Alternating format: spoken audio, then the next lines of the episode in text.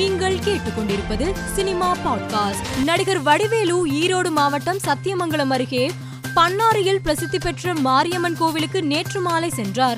அப்போது அங்கு கோவிலில் துப்புரவு வேலையில் ஈடுபட்டு கொண்டிருந்த பெண் ஒருவர் தயங்கியபடி வந்து வடிவேலுவின் காலில் விழுந்து வணங்கியுள்ளார். அவரை தூக்கிவிட்ட வடிவேலு வாமா நீதான் என் தங்கச்சி என கூறியபடி ஆற தழுவி தோளில் கை போட்டு புகைப்படம் எடுத்துவிட்டு அங்கிருந்து புறப்பட்டு சென்றார். விருமன் படத்தின் ப்ரொமோஷன் நிகழ்ச்சியில் கலந்து கொண்ட கார்த்தியிடம் கைதி இரண்டாம் பாகம் எப்போது தொடங்கப்படும்? என்று கேள்வி எழுப்பப்பட்டது. அதற்கு பதிலளித்த கார்த்தி லோகேஷ் கனகராஜ் தற்போது விஜயின் தளபதி அறுபத்தி ஏழாவது படத்தில் கவனம் செலுத்தி வருவதால் அந்த படத்தை முடித்த பின்னர் கைதி டூ படத்தின் பணிகள் அடுத்த ஆண்டு தொடங்கும் என கூறியுள்ளார். செஸ் ஒலிம்பியாட் நிறைவு விழா நேற்று நேரு உள்விளையாட்டு அரங்கில் நடைபெற்றதை அடுத்து முதலமைச்சர் மு க ஸ்டாலின் இந்த நிகழ்ச்சி தொடர்பாக ஏ ஆர் ரஹ்மான் இயக்குனர் விக்னேஷ் சிவன் என பலருக்கும் பாராட்டுகளை தெரிவித்தார்.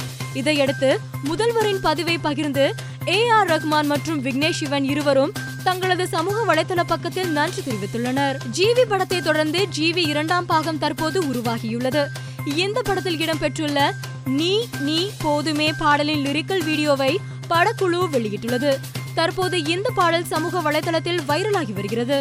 இயக்குனர் லோகேஷ் கனகராஜ் இயக்கத்தில் விஜய் நடிக்கும் தளபதி அறுபத்தி ஏழு படத்தில் விஜய்க்கு ஜோடியாக த்ரிஷாவை நடிக்க வைக்க படக்குழுவினர் ஆலோசிப்பதாக தகவல் பரவியுள்ளது.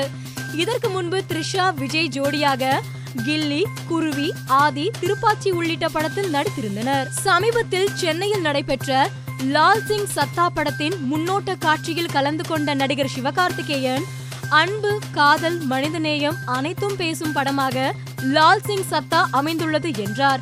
இன்றைய காலகட்டத்தில் இந்த மாதிரியான ஒரு படம் அவசியம்.